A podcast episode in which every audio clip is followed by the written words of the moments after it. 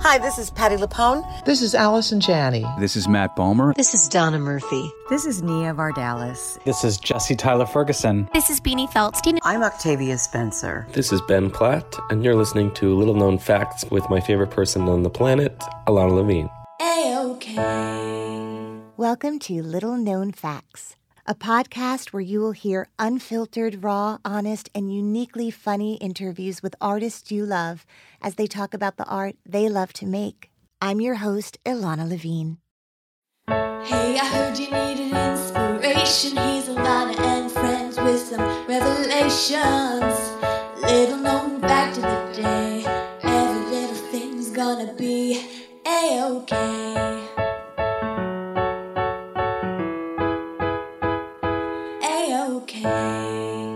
Everyone, new episodes of Little Known Facts drop every Monday, and you can find them on your favorite podcast provider.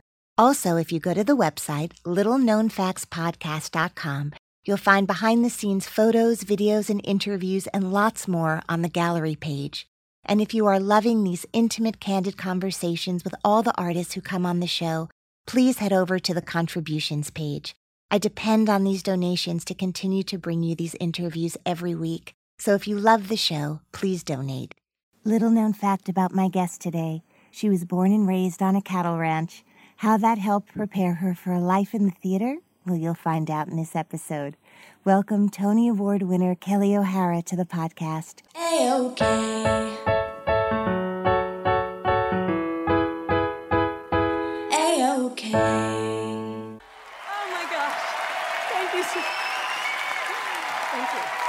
So, so, so very much. Thank you with all of my heart. I'm going to take a deep breath, and I, I, you'd think that I would have written something down by now, but I haven't. I haven't. I wouldn't allow myself to do that, but I will say this I love what I do. And I don't need this, but now that I have it, I've got some things to say. Um, I, I come from a place far away, but there's a little teacher there, and two of us tonight, Kristin and I, share her. Florence Birdwell, thank you for that. The other women, yes, Florence, thank you. The other women in my category, a legend, future legends. I am so proud to be part of you, part of your air tonight. Um, my parents, who are sitting next to me for the sixth time, you don't have to pretend it's okay this time. And Hey everyone, my guest today is the Tony Award winning actress Kelli O'Hara.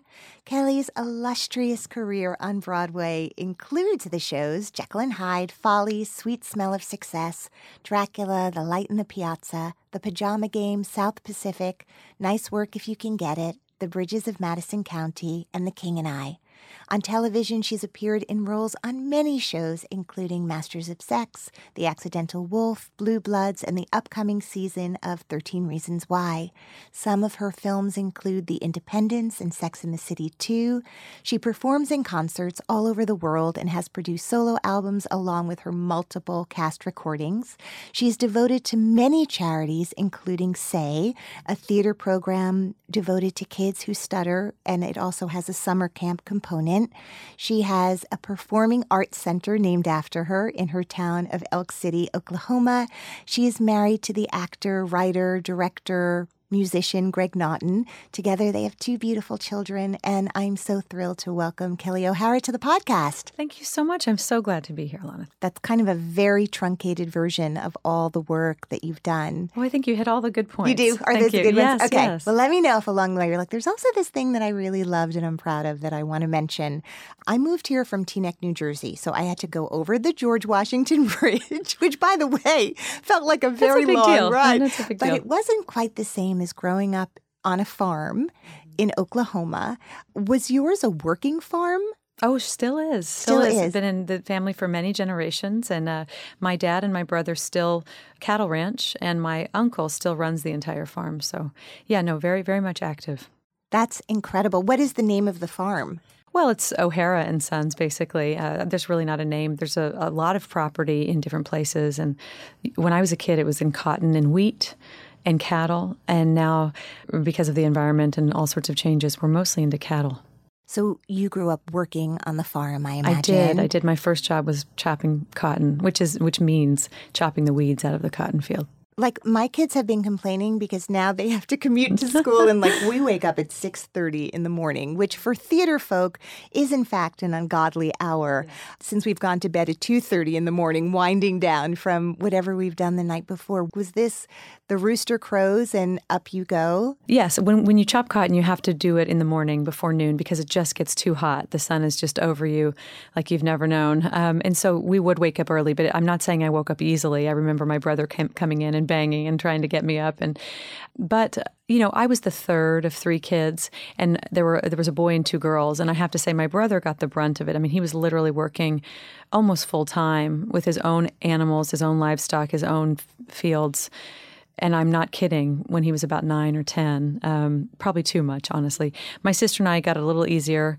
Um, and definitely by high school decided to go get a job at the grocery store instead. And, and by that time, I was also working in a Philadelphia cheesesteak sandwich shop uh, in high school. So, you know, we moved on from those farm jobs, although we always had livestock and we showed pigs and cattle in the, in the 4 H livestock shows. Was your extended family around and involved, or when you say a, a many generations of family members farming it, how far was the reach in terms of You other know, people working with you? Oh, absolutely. I mean, I was definitely with my uh, my siblings mostly when we did that. Um, but my first cousins also lived in town, and they still live on the farm. They've my two first cousins have moved back and built homes on the same acreage as, as their parents, which they live on the original farm.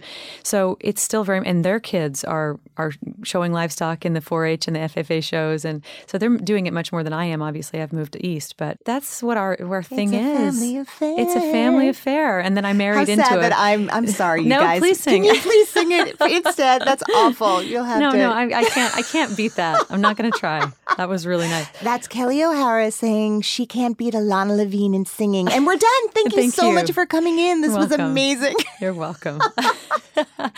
I meant it. Oh, so your mom married into this farm family. She did. did she grow up also farming? No, in fact, I was going to point that out. Her father was the doctor of the town, and so it was very different lives colliding there. And he was my my grandfather. My mom said was the artist. The, the the lover of the arts in the family, and he's the one that, when I wasn't farming or doing those types of things on my dad's kind of side of the family, he was buying me my first clarinet and encouraging me to sing and, and be in the plays, and and so I had um, both sides, you know, from my my paternal and maternal grandparents. It's no secret. I know Kristin Chenoweth because we were Mm-hmm. in Charlie Brown together, and I know that there's um, a history. I mean, you both come from Oklahoma, and you both studied with the magnificent Florence Birdwell.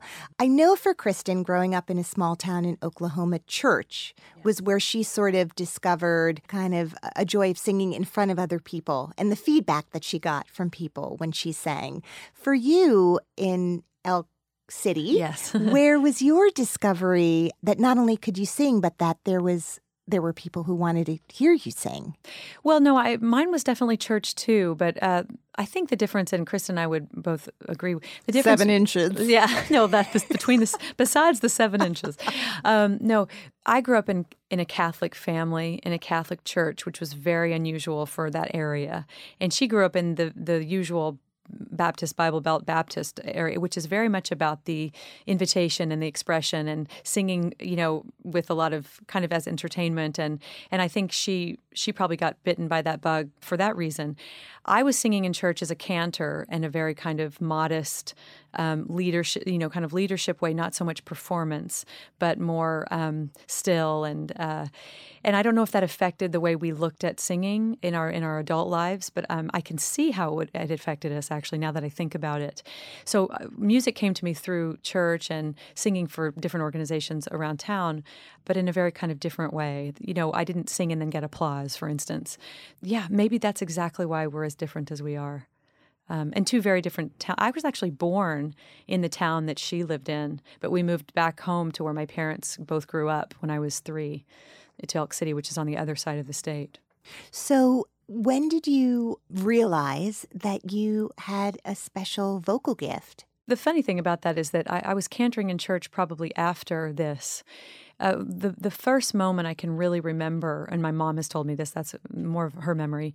It was a it was a talent show. I was in the fourth grade, and um, it makes me laugh because I was trying to decide. I wanted to be in the talent show, and I was trying to decide if I should do a major dance number that I would choreograph myself to the song "Spies Like Us."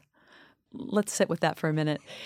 Or sing a song, stand and sing a song. And my choice would be That's What Friends Are For by Dionne Warwick. And I chose, thankfully, to sing because if you think about the way I, you wouldn't know that I, I, I was a little quite chubby girl.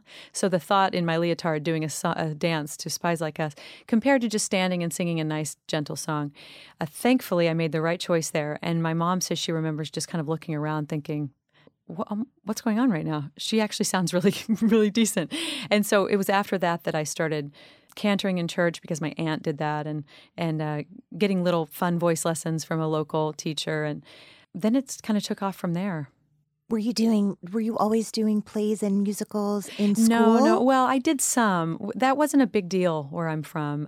My sister liked to sing too. And then once that all started we started more junior high and high school. We sang together. We sang country music like the judds. And and that was really fun. And she actually she's a great musician and she's really the reason why i kind of started really thinking we could do it in front of people but I played sports and I did a lot of that stuff. My mom let me do a summer drama program and we would put on little shows, you know, like Oklahoma. I did the school plays that I could, but when I moved, we moved when I was a junior in high school because my dad had gone back to school in his 40s to fulfill a dream of becoming an attorney.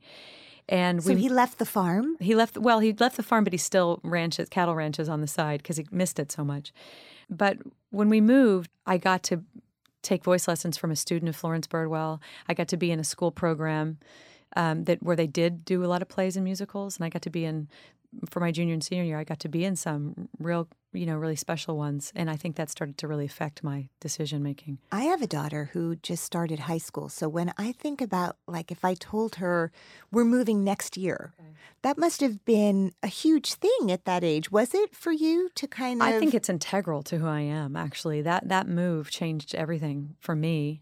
I think that I loved music and I knew I loved music, but I'm not sure what I would have thought about doing with it had I stayed in Elk City. And then where I would have gone to college, who knows? The move my junior year that put me into this good fine arts program in the co- in the high school, and then I was started taking voice lessons from a student of Florence Birdwell, and which led me to her, and I think that changed everything. In fact, I don't even know I can't even really think about what I would probably Had you not? Yeah. And is that how you sort of then made friends moving in the middle of high school to this new school? Like, I really think about the vulnerability no, of yeah. that age, and moving is so hard anyway. Mm-hmm. It just kind of struck me to be like 15. Yeah. Were you close with your siblings? I was very close with my siblings, but they had I was the third, so they were all in college they by this done. point. And it was just me and I think my parents thought about it long and hard and said, We we can afford to do this. You know, I think she'll be okay. I kicked and screamed. Uh, I would drive home. It was only a few hours, but I would drive home on the weekends sometimes to see my friends. But then I started to fall into place there. It was a small school. It wasn't a, and I I also knew one girl that was going there that had lived in my town uh, when we were little kids. So she really helped me. Um, she remains to this day my very, very best friend. But I, I think that once I started to kind of just find my place there and find the things that I loved, it worked out for the best. And now I can easily say it's the best thing that ever happened.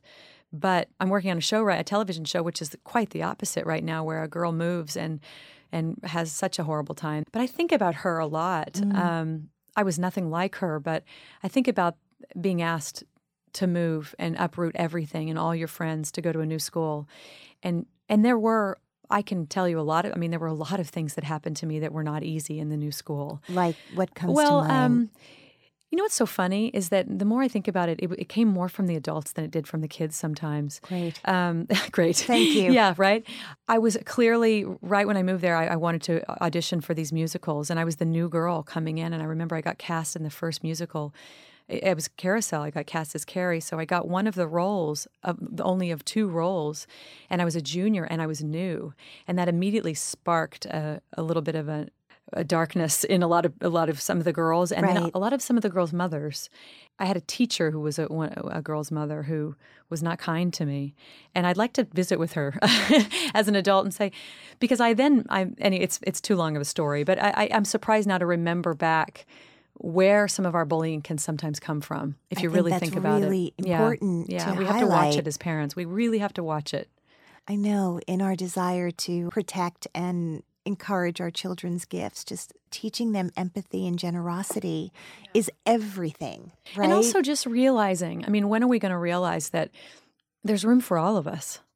And you know, even if you're on top one day, you move. You got to move over. It's just the most. It, it's hard for human nature to to do that, but it's just the most normal thing to realize. We can only rise to the top uh, so often and then our paths can't really be on top of each other's you know i've said that before we're doing our own thing and when you kind of set up a, a culture where someone's success means your failure. Oh it's just it's painful. There's a little book that my, my daughter in her preschool reads you know filling up your bucket where you you empty someone's bucket to fill up your you know and how that doesn't work. It's such a simple little idea but it's i can't believe that sometimes it's adults who can't figure that out. I know that needs to be in the green room yeah of like every. Of every but I mean, this our business is so much about that. It's so much about well, you know, that eyeing someone out of the corner of your eye because they're succeeding, and that jealousy. But it's not your success. you know, for some people that comes naturally, and for some people it doesn't. So, Yeah, but is it taught or is it you know is it a is it Yeah. a carefully taught situation? I think that's uh, to quote. Uh, I love that musical. Have you seen South Pacific? Yes. I wish you Actually, could have I did. seen I don't know that I saw it. Actually, well, no, I did see. I came back and saw it after when I after I had my baby. Yeah. You were really good. Oh, thanks. Um, just by the way, I do feel like there are certain industries, right, that sort of feed on that more Mm-hmm. than others. But it is something when you describe what it was like to be, you know, a junior in high school, it does start really early. And there's this whole kind of thing of like a little bit of healthy competition and competitive spirit is a great thing. It makes you work hard and it makes you care about what you're doing. Yes. But when it gets sort of to the point that you're describing, it just breaks my heart, really. And I, I would like, I appreciate that you want to sit down and, and converse with that mom. I just want to slap her. But yeah. no, I'm to a place now where I could probably just ni- have a nice conversation. Uh, But I do. I, I think competition is a good thing, and I'm here because there was a lot of drive to to do well and to, I don't know, maybe prove something. Who knows what it is? We, we all come from something, right? And uh, but it gets to a point where you you have to realize that. Well, our business is very singular, very solo, you know. But I loved the fact that when building a show, you do it collaboratively with a group of people, or when in sports, you're playing collaboratively with, com- collaboratively with a team, um, and so that competition can feel somewhat, at least on your team, you're bound by something. So that's a good thing, you know. But if you're alone in that, in that, it's it's often hard. So you talked about your grandfather, who was Mm-hmm. sort of this like beautiful artistic Mm-hmm. influence in your life. I would imagine in Elk City, and then when you moved, there weren't like a tremendous number of big musical touring companies coming through. No. Um, and there wasn't YouTube yet to kind Right. of see Hamilton, even if you lived in Elk City on your on your computer. What were the early cast recordings that kind of became your soundtracks of of happiness from your youth? I never saw a professional show until I moved to New York. Uh, I never really listened to a cast recording. I watched movie musicals. And so I heard the songs on the movies. Um, definitely Sound of Music and Carousel. Anything Shirley Jones did because she was Laurey in Oklahoma. And as a little girl from Oklahoma, that meant a lot. Uh, so Julie Andrews and Shirley Jones and Doris Day movies and, you know, the typical things that you can imagine um, really fed my childhood. When I first began to see live productions. It was mind-blowing. And and the thing about it is that i wasn't oversaturated with them at a, obviously at a young age so that they became commonplace. The first time i ever visited new york i was 21 i was brand new to it. So Did you come with college, like on a on a i trip came once my New senior York? year of college. That was it. And so what um, did you see? Do you remember the first show my you parents uh, on our first trip actually then i came again with friends for spring break. On our first trip my, my parents my very first musical just happened to be masterclass.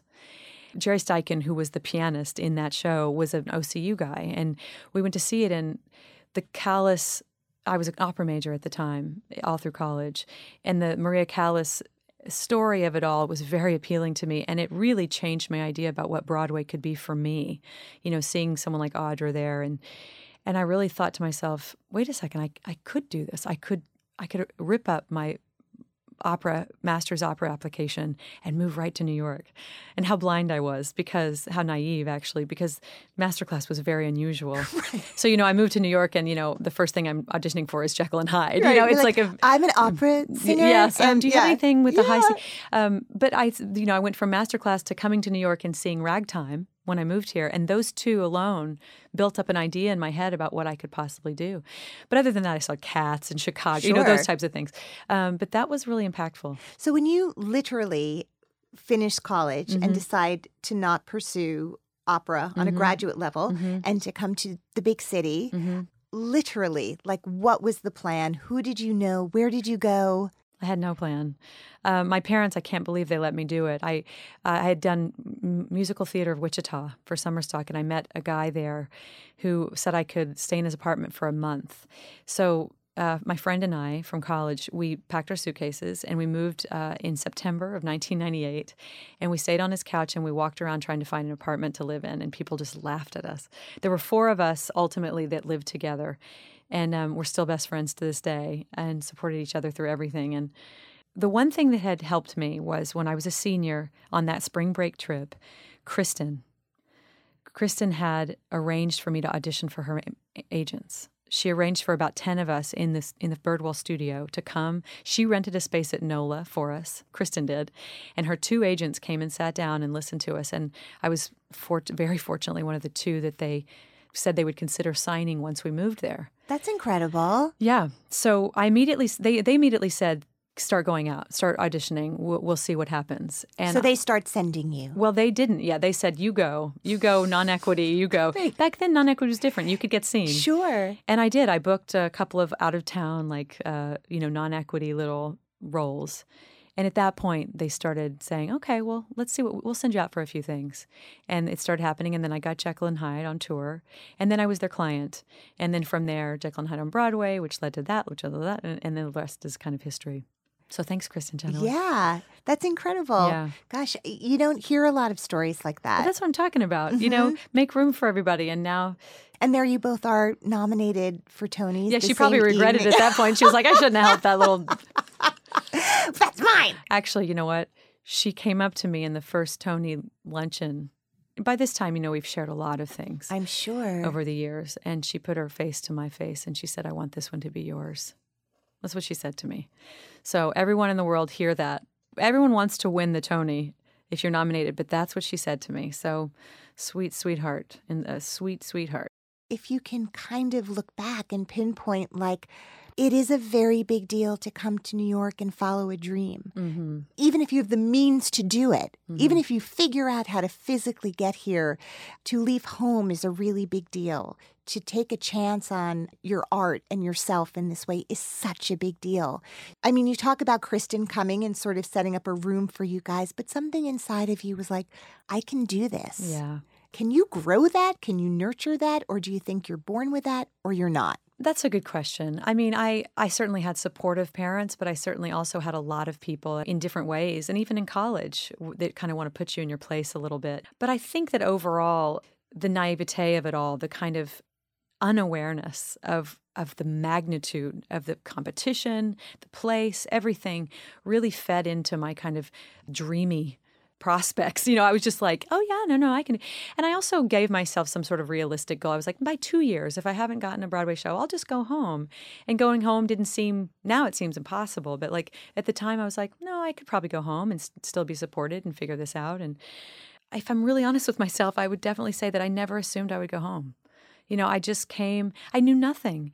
And sometimes when I see parents with their kids who have them in every dance class, and, and you know, I have my daughter in a little ballet class, but kids burn out. They burn out of sports. They burn out of art. They burn out of piano lessons and dance. They need a full existence to then choose for themselves what they want to do. And I've just seen it over and over and over again. I had a very best friend I went to college with, and her mom had had her in stuff all her life. Then she was the, lead in everything in college. Um, we moved here. She was gone in a year or two. She just was done. And when I told you, when I arrived here, I was ready to begin. And I just think that that kind of it wasn't just a, a, a, thought that I would succeed or an assumption that I would succeed by because of being you know ignorant in a way. It was also a I was so hungry for it. It was everything I wanted, and so it was one of those things. Well, I I have to go try because I don't know what I'll do if I don't try. I love it. I mean, I could just I, I can't live without it. As opposed to I've had it. I'm done. You know, it just felt like a new flavor, and I just I needed more. So when you got Jekyll and Hyde, and then it comes to Broadway, Mm-hmm. who directed that? Well, no, see, I did the tour, the tour after Broadway, so it was Jerry Mitchell and David Okay. Warren, and it was this. It was a pretty positive experience for me because I ended up taking over for Emma, and you know, I was really growing and and learning a lot. It was not exactly my singing style, but I was doing the best I could. And then when I went into the Broadway company, because my tr- my track, the track I had done before moving into Emma, just happened. A, a wonderful actress. She ended up getting pregnant, and I fit the clothes, everything. So I got to go in for the. It's a very strange kind of way to make your debut. But by the time I joined the company, um, it was it was about ready to close, and it was a different. It was a different director. It was a different production altogether. And when you came in, was the stage manager putting you into the Uh, show at that point? One of the, the the dance captain put me in. I didn't meet any of the cast. Right. It was a very lonely kind of thing. Um, the music director had been the music supervisor on the tour, and so he and you know Jason Howland, amazing. He helped put me in. But again, I was stepping back from playing the lead to going back into my track, um, and it was a kind of people were, were ready to go. I think, um, and we Mm-hmm. So they were tired. We had Sebastian Bach and we had David Hasselhoff, and those were adventures, to say the least. And you know, so I was. I think I was. Um, I think I was very, very confused and dismayed a little bit. I, I made some dear friends. when you talk about that moment, not great. I just I feel like um, I had I had a certain vision of Broadway. You know, I had a certain vision of what that first Broadway stage would be like, and that first backstage would be like, and um, and like I said, I made a lot of good friends, but it just wasn't the kind of um, atmosphere that felt like the dream I had had. And remember, my dreams were very, very fant- fantastical. They weren't realistic. Um, I know, but they all happened. they all Isn't it happened. amazing? Even so.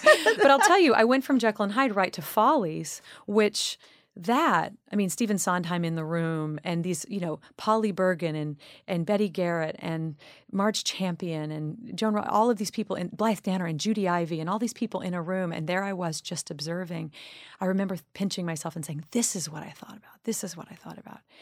And so it, it happened very quickly, and I could compare it and be so eternally grateful, you know. And so, um, and that's when things, you know, started to kind of happen. And that was during that time that this this uh, famous audition had happened, while I was doing Follies for the next show, Which was The Sweet Smell of Success. yes, and. and uh, you know, tell it. Okay, I will. You tell it. I was just really having well. coffee with Christopher Wheeldon this morning, talk about Brigadoon, and he was the choreographer, and we were both babies when we did Sweet Smell of Success, and we were actually going over a bunch of our fun memories, but um, and our embarrassing ones. Brian Darcy James was just in actually. We'll see. Yeah, who talks about that show with just so much love and Oh man, how it feeds him still. Yes, yes, and I think I think Brian was kind of the one to rise above in that show. Uh, of he was kind of the one that um, he knew exactly what he was doing. He he Brian is very dedicated to just doing the work. Um, I was still very brand new and very wet and behind the you know I was just like naive and and lost and um, and I so I, I look back on it with with just a lot of feelings of I wish I knew then what I know now and I could have been more of an advocate for myself and for my part. But the audition was fun and I I did get develop a relationship with Marvin Hamlisch, which is for me to walk away. That's my takeaway. We we did symphony concerts for years after that and I just um, he was such a beautiful man. So you were doing Jekyll and Hyde when you I was doing Follies. Well, you were doing but I was just in me. rehearsal. Just in rehearsal. We had just started, but I knew it was a short run and um, and someone told you like, hey, they're do- going to be doing this other. Well, you know, it's a lesson about how things lead to other things. Uh, the two little shows that I got off out of town, non-equity, when I first moved here, one of them was Phantom in Connecticut, the the, the Yeston Kopit Phantom. Um, I met a guy named uh, Eric Michael Gillette, and he said he had done a workshop of this new musical by Marvin Hamlisch and John Guare named The Sweet Smell of Success. And he said, The part is you. It's yours. It, it has to be yours. And he gave me his very secret script and score. So a year goes by. And I've done two years, maybe a year and a half. I've done Jekyll and Hyde. I've done, I mean, I'm starting Follies, and these auditions come up, and I'm in tech for Follies. I can't get out. I can't get an audition. So I just went over on my lunch break. It was, but I knew. I mean, he he made me feel like this is your chance. I mean, I owe him that, and he's been a confident, like a friend all these years. But, Sure. Um, so when I got there and banged on the door, um, and no one answered for a little bit, finally they did. Um, they said, "I'm sorry, we're on our lunch break too. You know, it's You're like, I'm on my lunch one break. to what two, you know, ten to Yeah. six, one to two, you know, And, Pretty uh, standard. Yeah, but I begged. I said, no, no, you have to see me. You must see me. I mean, it was the boldness. I don't think I've ever been as bold, and I never had been before, except for my move to New York. And uh, he, this man, this man agreed. He was like, okay, but our pianist has gone to lunch. I'm going to have to play for you. He said, I had no idea who he was. Okay, you'll do. Um, he sat down. He was playing too slow. I snapped my fingers at him. Hurry up. Yeah, hurry up, man. Hurry up, pianist. Which is so funny because Marvin Hamlisch is known to be the biggest rusher in the. You know, he he plays so quickly. He can play anything like at the speed of light. But um, and are you singing from the show? Are you singing No, I something you sang- brought? What did you sing? I sang. I probably sang somebody somewhere, or or maybe something from Phantom. I don't remember exactly. That's funny. I don't remember. But it, the only other two people in the room were Marvin Hamlisch and, and Nick Hytner, the director of the National Theater. You know, I, I didn't know any of them. I had no idea. Hey guys, you got an accent. whatever. yeah, yeah, whatever. And uh, and I left, and I, I I knew that it went pretty well. You know, I knew that that I, I felt it went pretty well. And then this is to bring back Brian. I got a call back, and I knew it was a work session with Brian Darcy James. And I said to my mom, "I don't care if I get the job." I'd seen him in Wild Party, and I So said, "I don't care if I get the job. I get to have a an afternoon with Brian Darcy James, and that is, I, I will learn more that day. I'm certain of it, and I'm certain, and I'm right. I was right. Um, he became somebody that I've always really looked up to as an artist, and just adored as a person. And um, and so we had callback after callback. So that was not an easy job to get. You got that audition and you worked it, but it wasn't like one audition and then it's yours. You had to Oh, go no, through no, a no. whole There, process. then there was, you know, there was definitely a, a vetting process, and also a, a people probably trying to get other people to agree on some newbie who's never been seen before. And uh, Do you remember seeing other actresses throughout that process? Well, this is the funny thing. I get to the, the final callback, and there's three of us in the room, and one of them is one of my closest friends who was who I was understudying in Follies, named Erin Dilly. I love Erin Dilly. Yeah, and so uh, you know, it was a, a very itchy, you know, but but again, she's well, she's just as lovely as can be, and and uh, we got out of each other's way a little bit, but we we um, we were in there together, more holding hands than anything else, you know.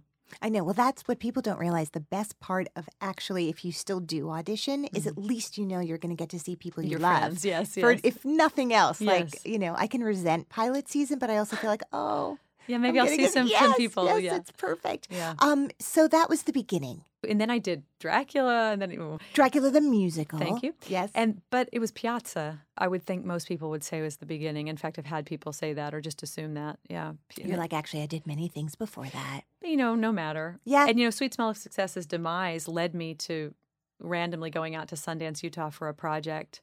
And because I was there, they they threw me in this other workshop, which was called Light in the Piazza, which so it was by chance. You know, I've had so many beautiful artists come sit here talking about the show that they thought was going to be Ah, the yes, thing, yes. right? Like, you know, Women on the Verge or some Yes. Mm-hmm. unbelievable show with the most unbelievable talent. And something didn't happen. And it's devastating Mm-hmm. in the moment. And then everyone can go back and go, yeah. And if I'd only known then that right around the corner was my love or You know, it's so funny. Even when I think back, I I get angry with how with with having too much knowledge sometimes because even when that closed, I remember not being too upset. Why Like, do you think that was? because I didn't know how th- the system worked. You know, I was like, "Oh, this failed." Like, you know, now I look back and I go, "Well, maybe it wouldn't have failed if you had, sto- you know, spoken more, if you had known more, if you had fought f- for the role more. Mm-hmm. You know, maybe at least it didn't ruin my career." But I'm saying at the time, I remember going, "Oh gosh." That's weird. I signed a contract till next December. What am I going to do to live? You know, where's the? mo- But okay, it's closing. What if so- you're like, sorry, hi, I signed till December. Yeah, can- can so you- I totally get it. severance? We're not Yeah. doing it any. Got it. But- However, but can you give me? Because I signed a new lease on Yeah. a you know apartment. Great. Sorry, one more question. Yeah. Is there any money left? Yes, Just a little no, bit. and there was not. But Alas. I just remember. I mean, I knew it was sad to leave my friends, but I, I always thought, no, no, no, there's something next. You know, there's. I never stayed in a show too long. I just assumed there'd be something next. The assumption, the the gross assumption in my life, has been so useful. but you're so lucky to have that I, kind I'm of. grateful every. I have no idea why that is, and Yeah. I'm grateful. I pinch myself every day. I really do. I won't say that I haven't worked hard. I mean, I've I've dotted all my you know i's and crossed my t's and and worked hard and i've tried to in the jobs i've done i've tried to be a a good collaborator so that and most of my jobs have come from the job before to be honest. So I Um, guess people like you. no i mean i just i, I want to be fair. I, I don't want to work with somebody who doesn't like me and i don't want to work with somebody i don't like and that's happened but i don't want to feel that while i'm while i'm trying to be an artist and love each other and i desperately need that. I need to work with people that where we feel well in life. I don't like um, you know, right now we're going through such a time in, in the world where I, I find myself saying a lot of things like, how can they sleep at night? How can they sleep at night? Like I say it over and over again. I will never be the person. I can I can't. I mm-hmm. can't live on lies. I can't live on even if there's an argument that I feel I was right about, I still find myself I'm the one that'll go and try to talk it out. I can't live that way. It just doesn't feel good to me. Yeah, no, so I, I think that in in my working situations I've tried to make it where we can work together again. So, did you meet Bartlett Sher, who you have not been shy about talking about what a important collaborator and teacher he's been in your life? Was Light in the Piazza where you guys met? Yeah, the Seattle production. Uh, we did Sundance, and then we went to Seattle to the Intiman, and he was the artistic director, and he was overseeing the production as a he and Craig. Craig Lucas were artistic directors at, and so Craig directed that production and wrote the book for the whole show. And then Bart over, was the overseer. And then when we went to Chicago, Bart took over as the director. And so um, he was more. The funny thing about Bart is that because a lot of people say, "Oh gosh, he's so difficult and he's so uh, he he intimidates me." I met him as a peer. I met him as a as a the guy running the theater where we were, but not my director. And so by the time we started working together, I had a different voice with him. And I think that's been the difference all these years is that he wasn't my director first. He was my acquaintance first. How is he different in one version of Bart than the other when you're describing, well, I met him more as a colleague or, or Mhm, than than my boss in this play? Oh, you know, I think people can sniff fear pretty well. You know, it's like a, a horse. If they, you know, we, I my dad used to say, "Don't let him know you're scared," because you know they'll buck you right off. And and I'd be like, "Well, easy for you to say, I'm shaking here," you know, or whatever. When I was a little kid, I think that um, what happens with an artist who just doesn't want to waste time, if they sniff a sycophant or a a person who's who's not uh, you know, confident with what they have to bring to the table. And that's easier said than done. Believe me, it's funny how much I change when I'm with other certain directors or, or or certain people in my life where I think, where's my voice? I've lost my voice. Right. But I step into a room with Bart Sher and I, I'll just say whatever's on my you mind. feel like you're partners. Yeah, and I think that I'm not saying that I know how to find that. I'm saying because of the circumstance, I was just I was allowed to be a different, you know, be a, the better version of myself. But I've definitely stepped into an audition or a room where I put too much power in someone's hands, and that makes my voice weak. And um, I don't think he's very patient with a weak voice, to be honest. Uh, everything I've ever seen from him and many directors when it comes to control or leadership is to smell a weakness is to, is a, is annoying to them, and therefore a treatment becomes. And I'm not saying it's fair. I've, it's always annoyed me. It's always bothered me to to witness that. But that's exactly what it is. I can look at it and see it so plain. So, when you look at sort of what it is about your collaboration that's been so successful, because you've done a number of projects together, can you describe it all? How he works or what the room is like? He trusts you. He trusts you to bring what you're going to bring the soul to the, your character in the room. He will create your world. You know, he is so he's such a history. He knows. I mean, he's just one of those people who knows a lot because he reads so much and always has. But he will. You'll arrive, and if you want to talk about World War II, like we did in South Pacific, or you know Siam in the 1800s, and wherever we were, and how that played against Lincoln being in the White House, and you know everything about the historical nature. Even if you're doing a musical comedy, he's going to find the historical nature of the time, and so you're going to walk into a world and and so you know how to place yourself in that world but he's going to depend on you absolutely to bring the soul of that person in with you he's not going to do that work for you Do you have a, a go to process? Do you have a way that you work? Like if Kelli O'Hara were to do a master class on this is how I work, this is how I prepare, this is how I vocalize, do you have sort of your thing? Not really. I think that I definitely am a, creature of habit once I start running a show. You know, I know that I liked Fran Curry out there, my my dresser, my she'll tell you it's it, it is pretty set. You know, I'd like to have this, I'd like to have this kind of tea, and I'd like to have some time, some you know, by myself. So, and- what time do you generally get I mean, but There's I, half hour. yeah. People who are listening usually go half hour Yeah. before the show begins. Yeah. When do you get to the theater and what are your rituals? I'd like to get to the theater an hour before and, you know, maybe doing a little stretching or even a little vocal warm up, depending on the show, and, and have that, have my tea, have some quiet time. But I, then I had kids. And then I can show up, you know, half hour you have to show up. But heck, I was sometimes running in at 20, you know. But when you don't have a choice, you can't be too tied to the have tos because then you'll get in your head that, well, I didn't do everything I was supposed to do, so Yes, now I'm going to be bad. superstition. Yeah, yeah, No. yeah, yeah. So Where's I- the ring that I always put on and, here? And Yeah. yet I do find I'm superstitious in a certain way. I try not to prepare solely based on what Kelli needs. I, I think I think I've discovered this later in my life. I, I think sometimes I actually hit my head against a wall about why I'm not more interested in more social media or things like that. And I realize I am private. I was raised that way. Um, if you know too much about me, will it affect how you believe me on stage as Anna or Francesca? You know, did you come in seeing Bridges of Madison County and saying, well, that's BS? She's not Italian. She's not from Naples. Or if you didn't know me, were you able to come in? And even though people, even the people that thought they knew me, was it easier to get to her because you didn't know everything about my pol well most people know my politics Yeah. but you know what if you didn't know everything about my personality in other words was i a character on that stage or was i a human being on that stage and my process will always be, and I, I don't do this on purpose, it will always be about finding the human being because I don't know how to play any other way. Um, I've learned a lot of technical aspects of this of this business. I went to acting school. Um, You studied at Strasberg. I studied at Strasberg. Uh, you know, I've I've studied under amazing mentors over the years. My education has been on the stage, in addition to my degree, you know, which was an opera and musical, you know, opera. But I, I feel like for as much technical aspect as I can put to it, which I de- definitely lean on, especially doing eight shows a week, that's when the technical aspect comes in. But the beginning has to be human. And I, I don't want to do anything otherwise. Even if I'm playing like a, literally a cartoon character, I've got to find something human, and, or, or I won't be true, and I have to be truthful. Even if I'm lying, it has to be my truth Yeah. on this. You know what I mean? Your lie. Yeah, yeah. Or you know, and a liar believes what they're saying most of the time.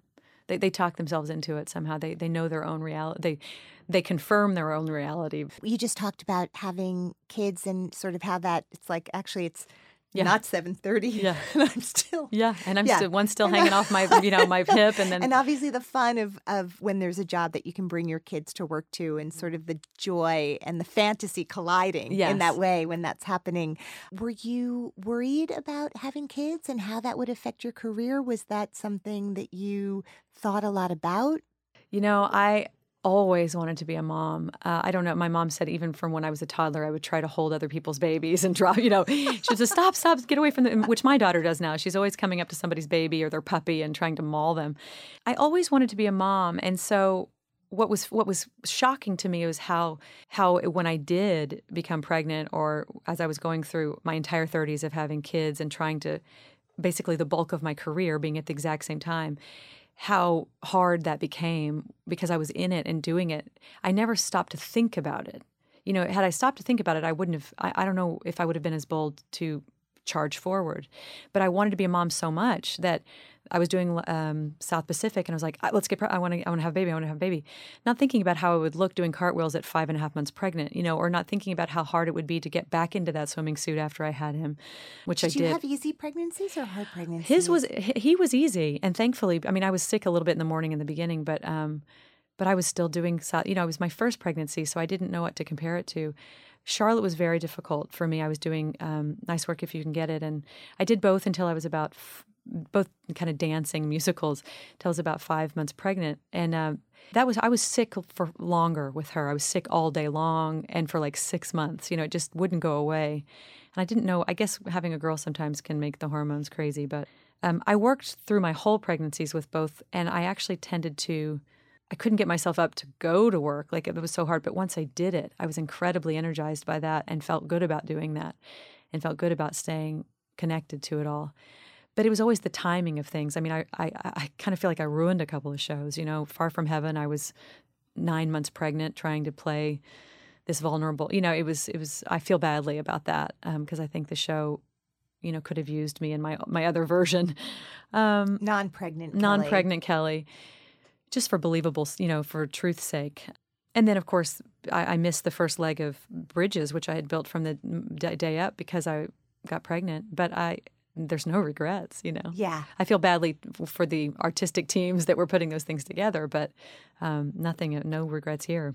This is such an odd memory that I'm having, and I was trying to figure it out as you were sitting here. I think I met you Hmm.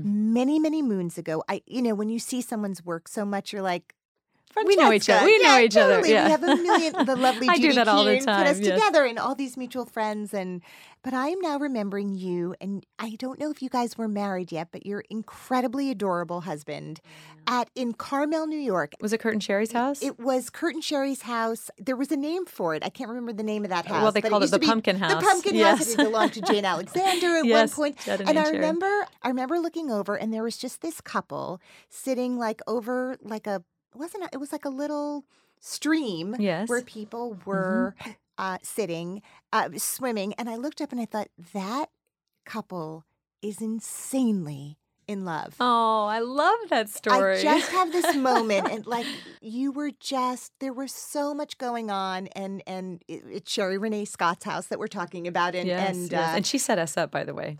Sherie set you Sherie guys was up? uh, the matchmaker for that. Yeah. Well, she was right. She was right. Yes. Um, and I just remember there was this stillness at the center of this very animated party filled with theater folk. Mm-hmm. And there was a real stillness there. And it was a really kind of beautiful, the light was just perfect on both of you.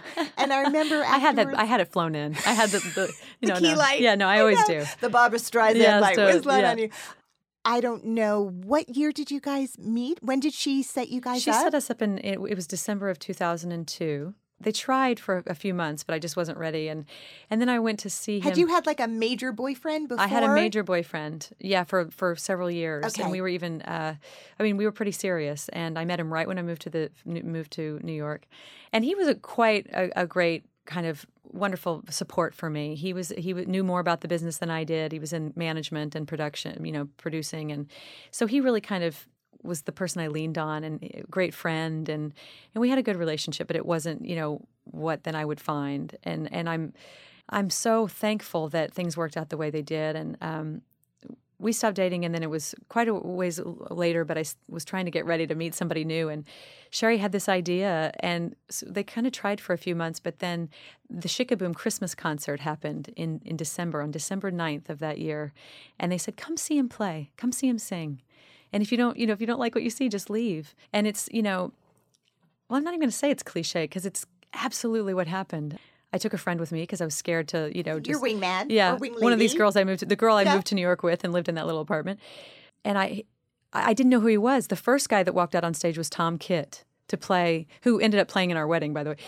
Who, by the way, when I was pregnant, was my piano teacher. oh, I love it. Okay, I love it so Tom much. Tom Kitt. Kitt was your piano teacher. Yes. like I think before I have a baby, I'm going to do this thing. I always wanted to do. I love that. I'm going to have Mozart. I'm, I'm going to have Pulitzer Prize winner Tom Kitt come to give me lessons. that's true. And of course he did because he's so amazing. He's the sweetest man Um, ever. So he walked out on the stage, and I'm like, "Oh, he's so cute!" And and then I didn't know if that was him because you couldn't Google people back then. So all of these people that I know now, like Mar, uh, like um, Norm Lewis sang, and and then all of a sudden this this quartet came out, and I think it was Sherie, Alice Ripley, Norbert Leo Butz, and Mr. Greg Naughton. All those hacks. Yeah, All right, those just hacks. gross. It Yeah, was terrible. They were singing "Suite Judy. Blue Eyes," Ugh. Crosby, Stills and Nash.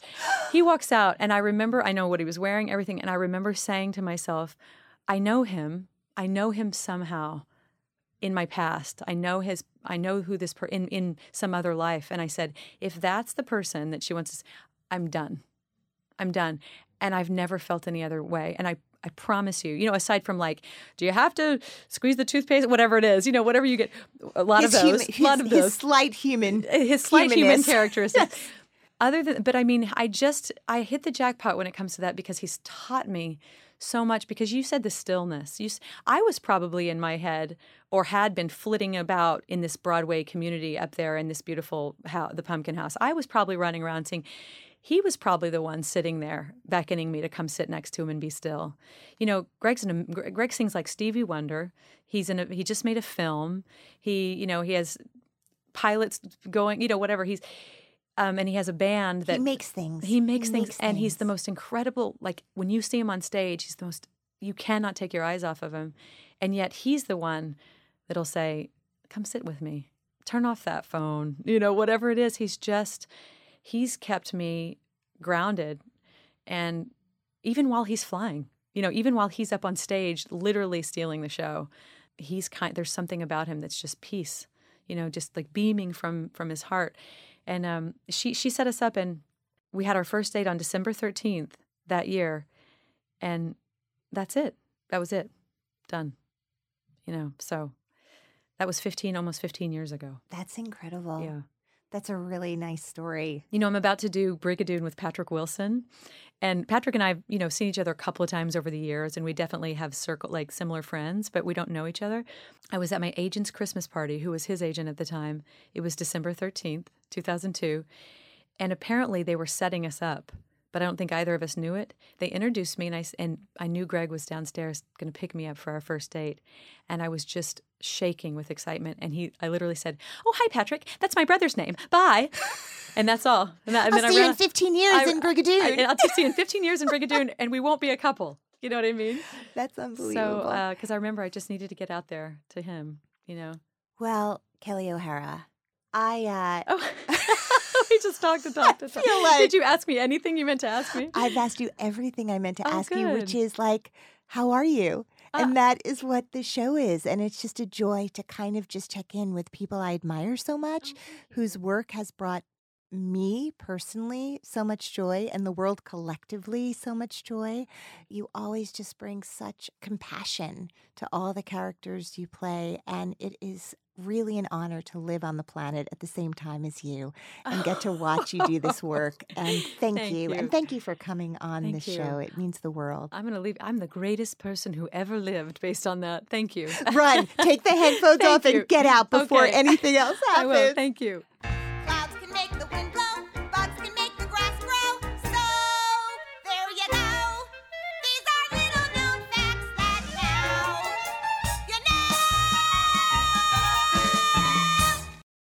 If you want more information about my guests, go to the website littleknownfactspodcast.com. I also wanted to tell you that there is now a new addition to the website. It is a button that says contributions. This podcast is a true labor of love, and I really, really want to keep doing it for a long time. So if you like listening as much as I love to do it, please feel free to contribute. It would mean the world to me. Also, on Twitter, you can find me at Ilana Levine. Instagram is Little Known Facts Podcast, and on Facebook, Little Known Facts Podcast. You can also feel free to rate and review the show on the iTunes show page. This podcast is recorded at Hanger Studios in New York City. This episode was brought to you by Pro Media. Located in Times Square, Pro Media offers both production and post production services out of its beautiful studios in the heart of New York City. Pro Media Sound Vision. Find out more at promedia.nyc.